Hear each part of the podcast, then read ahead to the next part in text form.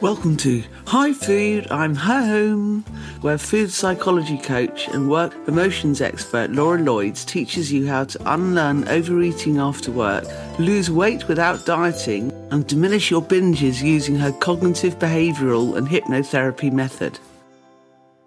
Tally ho, hardworking woman. We're going to do some equestrian metaphors today as we talk about reining yourself in.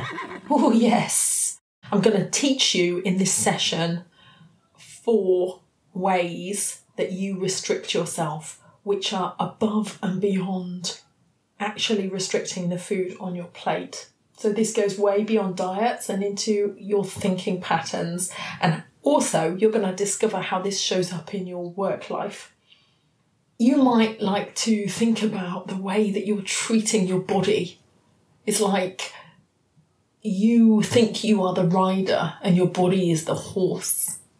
And you are constantly trying to push your body to go faster when you're striving You're trying to rein your body in when it's getting too fat or its hungers are getting too unruly. And actually, neither of this really works. I'm trying to encourage you to become one with the horse. By which I mean, like, you are the rider and you are the horse. You are both together. You are the ride, baby. Do you dig? Okay, let me just tell you about how I accidentally discovered unrestricting myself. And to understand this, if you're English, will this mean anything to you?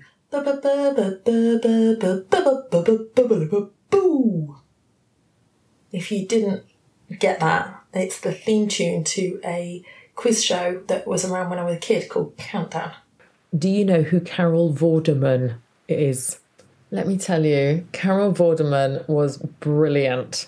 She was the mathematician on Countdown and she had long dark hair and a blunt fringe, big earrings, and she was beautiful and super clever. She could calculate these sums so fast. Yeah, well, it was her celebrity endorsement on the outside of a slimming product that got me out of binge eating. She didn't create the product, she just had her image on the outside and said, I've lost a one and a half stone in two months and it was so easy. I bought this product, which was a book and some audio cassettes, and it was all about slimming. But I did something genius. I was so fed up with binge eating that every time it said lose weight, I crossed it out and wrote eat normally, eat three meals a day, because all I wanted was to be able to eat normally again. I felt so mad, so crazy at that moment. And what I did there was completely inadvertently, I overcame the psychological dynamic of restriction, which had been setting me up for binges. And I'd love you to think just to start off with, how has using rules and strict guidelines like deadlines and goals and tracking your progress towards them and measurable outcomes, how has that been a successful work pattern for you? Because for many of us, that's really, really helpful if you're managing a project. Yet we try and apply that to our weight loss, and where does that put us? On an app, probably, counting the shit out of our calories every day, logging everything we ate. And after a while, we can't keep up with it. After a while, we resent the fact that we have to do it. Diets are essentially a set of rules about how much you're allowed to eat and when you're allowed to eat it. And they normally restrict the amount you're allowed to eat and when you're allowed to eat it. Let me tell you about a few of the diets that I have done. But do you know what? They were all self invented because I am such a superiority monster that I just think, oh no, I would never diet, I'll never diet. And instead, I just create a load of promises that I would try and keep. And it's the equivalent of a diet. So originally, when I was 13, I, I started going on the going without lunch diet. That was my rule for myself. And that ended up with me borrowing 50p off my friend Suki every lunchtime and going and buying a packet of bourbon creams and eating the lot. That was the start of binge eating. It happened about two days after I embarked upon that regime. So there was very little restriction involved. But the restriction, even the idea of restricting. And this is what you gotta understand, my friends.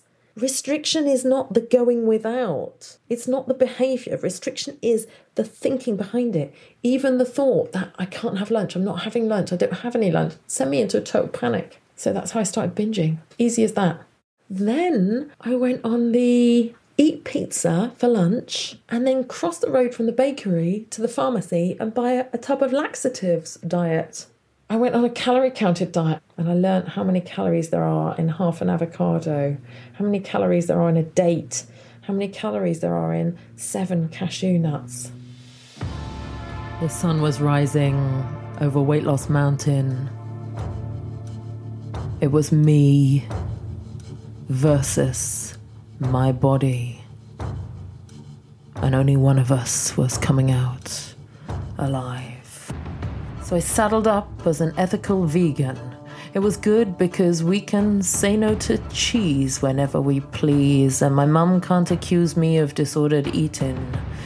Then I took the lonesome 5 2 fasting trail. It got me nowhere fast. You know, five days of eating whatever. It clearly couldn't last. And the thing that really worked was not to believe my brain when it said, You deserve it again. And the thing that really worked was not to believe my brain when it said, This'll give me energy again. I rocked up at the ghost town of Overeaters Anonymous, where sugar's evil, sugar's eponymous and I abstained and abstained until I was so thirsty that for that damn sugar I robbed the kid's lunchbox drawer and sped out of town. The thing that really worked was not to believe my brain when it said, You deserve it, girl, go eat it again. My friends, I did the whatever diet. I called it intuitive eating but I didn't listen to my body, so I rode home self defeating. And I made up a cowboy diet of my own. It was alphabetical, where I cut out all the C's. Goodbyes, sweet darling, crisps, cookies, chocolate cake, and cheese. Carrots and cauliflower also got the chop, but anyway, I could stick with peas. I fell off the wagon in a Berlin bakery when I came across a double crossing cherry crumble kuchen. Technically, starts with K in German. But the thing that really worked was not to believe my brain when it said, Dang girl, you've been riding so long, just eat it again. So let's get into the four ways that psychological restriction shows up Ways you rein yourself in. Number one, thinking you shouldn't do it, even while you're doing it. It's not really the rules that are the problem, it's what happens in our heads when we get into rule based thinking. Listen up, because this is where it gets really interesting. How will you know if you have restrictive thinking? Thoughts are sentences and they show up in your mind as little phrases. When you're eating and you're experiencing restriction, you'll be having thoughts of, I shouldn't really be having this, this is bad, I'm not allowed this. All of your thoughts will be around deprivation and not being allowed things. Now, I want you to think about how it is when you're eating something like, say, a piece of chocolate, and all of your thoughts are in the guilt space and you're eating it really fast so that nobody notices and shames you and you're trying to out eat your own self judgment while you're eating it and you're thinking, oh, I shouldn't be, but here I am again. I'm just going to eat it all and get it out the house. How can you ever get satisfied eating a piece of chocolate if your thoughts are not creating the feeling of satisfaction? Your thoughts need to be with it on, oh, this is lovely. Oh, I'm so lucky. Oh, that's good. Mm, okay, that's actually very sweet. Like you need to be experiencing it. And if you're not experiencing it, then you're not going to feel satisfied because thoughts create emotions. Emotions don't come out of nowhere. The feeling of satisfaction doesn't magically arrive in your body. You have to create it. Not really giving yourself permission to be there and receive the food that you are choosing to eat. So, not really owning your decision to eat either. Okay, ways you're reining yourself in. Number two, stuffing down your emotions we're supposed to be really professionally, emotionally neutral at work and actually being disappointed or being stressed or being grumpy or being emotional or feeling vulnerable is all really hard to do in a work environment. If you're working for a company that has a really emotionally intelligent culture, I'd love to hear from you because I'm sure there are all kinds of workspaces and work environments which are becoming more emotionally savvy. My experience was always to be in a state of holding in the emotions. And then when you get home, you're left to feel everything, and your partner gets the big whinge off. All right, ways you're reining yourself in.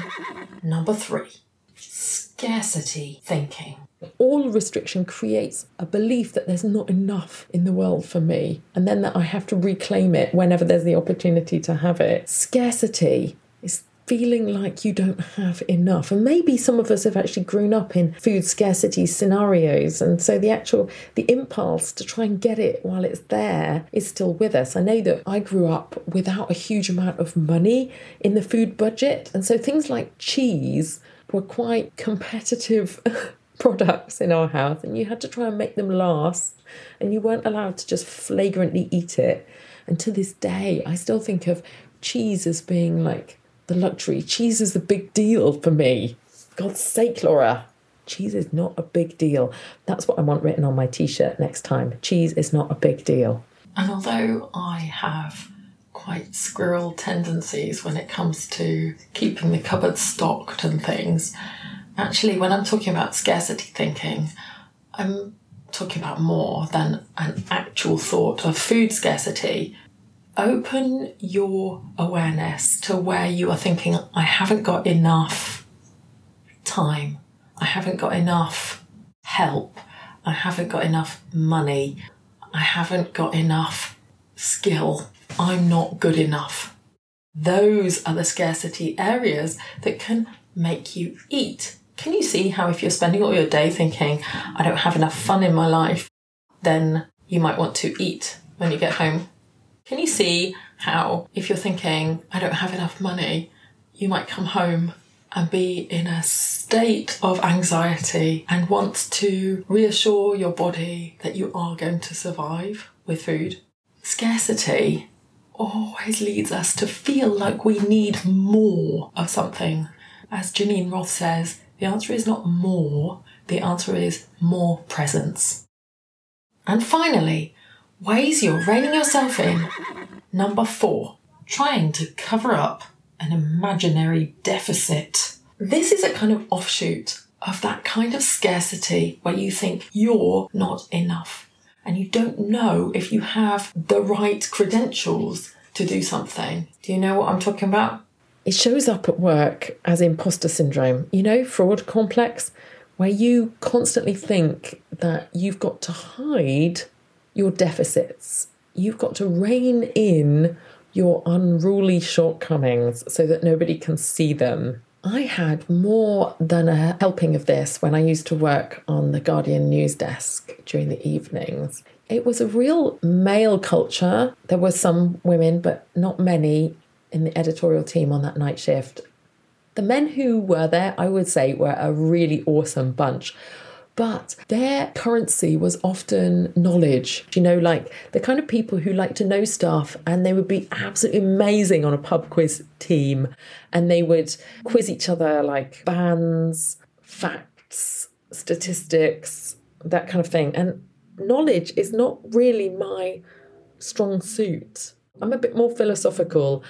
I'm a bit more visual and I'm a reasonably intelligent generalist, and that qualified me to do that job. But you'd get people and they sort of stride across, like some news would be breaking, they stride across, they sort of put their hand on your desk and sort of lean over your your computer and say, "So, are we all across this Somalia stuff then?" And you'd be like, "Mm-hmm, mm-hmm, Yeah, yeah, totally. And then they go away, and you'd be like on Wikipedia, frantically Googling, like Somalia, who's the president, prime minister, whatever. What countries does it border on? You'd always feel like somebody was going to rumble the fact that you didn't know shit. And I don't know shit. and that's imposter syndrome at work. And the effort of keeping all of that in, keeping all of your perceived secret shortcomings hidden, I think that's another kind of restriction. So that when I get home, oh my God, it would just be such a relief to just eat gherkins out of the jar over the sink. so, restriction. Just to recap, if you want to stop overeating, you need to stop trying to create weight loss through strictness and rules. And if you're binge eating right now, I highly recommend that you just take your foot off the weight loss pedal for a little while and aim for some normal eating. Get steady, get into maintenance mode, get into consistency, and stop trying to accelerate things with sticking to rules, sticking to regimes. Instead, we're going to learn self responsibility. We're going to learn decision making. We're going to learn it bit by bit. And time when we lose weight, my wonderful, hardworking friends, is the time when we have such a clear vision of what we really want for our bodies, for our relationship with food, for ourselves, that that speaks louder in the moment than, than just the immediate moment to moment urge of wanting something on your tongue. So that we're always giving ourselves what we really want with our decisions. Super dupes. All right, then. Next episode, we're going to talk about the three steps that you want to start taking to manage your mind and regain motivation if you failed and regained weight. It's going to be brilliant. So many of us are feeling so depressed and disappointed with ourselves and ashamed and demoralized because we tried something in the past, put all our energy into it. Even other people could see its success, and then we regain the weight and we feel like, I don't believe that I could actually lose weight permanently because I haven't done it yet until you've lost your weight for the last time, you still haven't got the evidence of what it's like to lose your weight for the last time. You have to believe in it in advance. We'll get there. Hang on till the end. Got something nice for you. Chickpea. Insight's amazing, isn't it? But it's not as powerful as actually taking action. If you want to take action and learn to coach yourself, go to my website. I've got a stop after work overeating roadmap video and workbook for you. That's at lauralloyd.co. Now, for today's meditation, you've probably done at the end of a yoga class one of those relaxations, right? Where you squeeze your muscles and then release them. Okay, so because today we've been talking about restricting tightening up, closing up, and releasing and allowing and giving ourselves permission. I think we're going to use that technique just to get a little bit more relaxed and open for this meditation. So, once again, I wonder what you're doing. If you're driving a car, might not be great to be gripping the steering wheel really tight. Might be good to save this for another moment.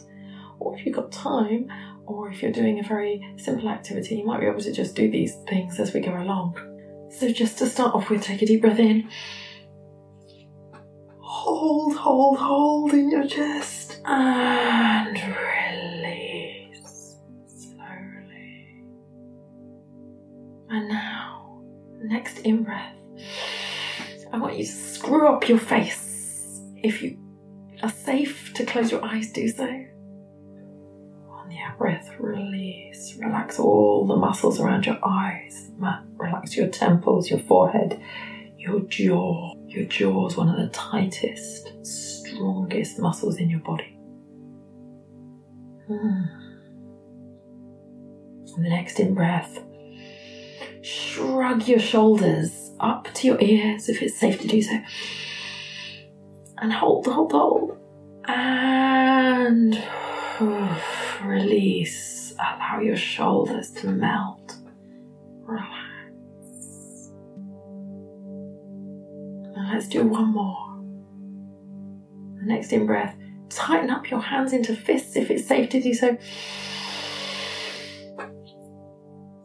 Grip them tight. And release them. Let your fingers go long. Imagine all of the tension in your body flowing out through your arms, through your fingers. Give your hands a little shake. Be loose, limp, and floppy. That's it. This is how we unconstrain our muscles. Now that we're a little bit more relaxed, if you'd like to close your eyes, do so. If you'd like to leave them open, just tune in. Get easy in yourself. Make your movements easy as you let my voice release you, taking you deeper into a lovely, relaxed daydream. You can imagine your chest expanding. You can imagine your heart expanding. I allow myself to expand into all the possibilities in my life. Bring it on. I'm open to my emotions. I don't tense up against them or try and distract from them.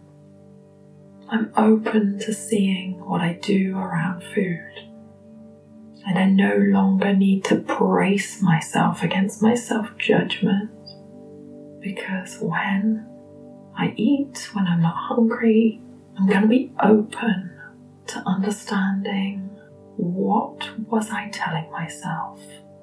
I'm going to be curious. My senses are open, my awareness is broad expanding. I'm calm and I make calm decisions.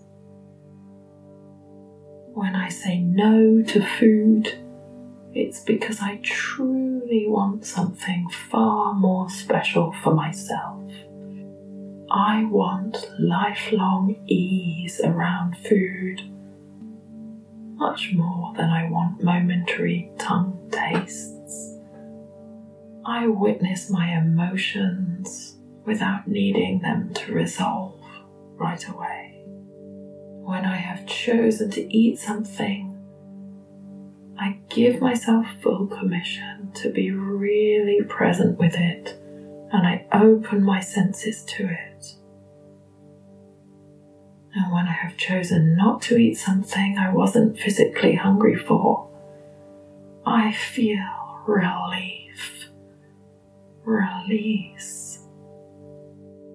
I'm allowed to eat food, and I know there will be an abundance of delicious food available for me tomorrow. So I can calmly choose not to eat right now if I'm not actually hungry. I'm open to my eating psychology journey. I'm gonna take my time and enjoy it.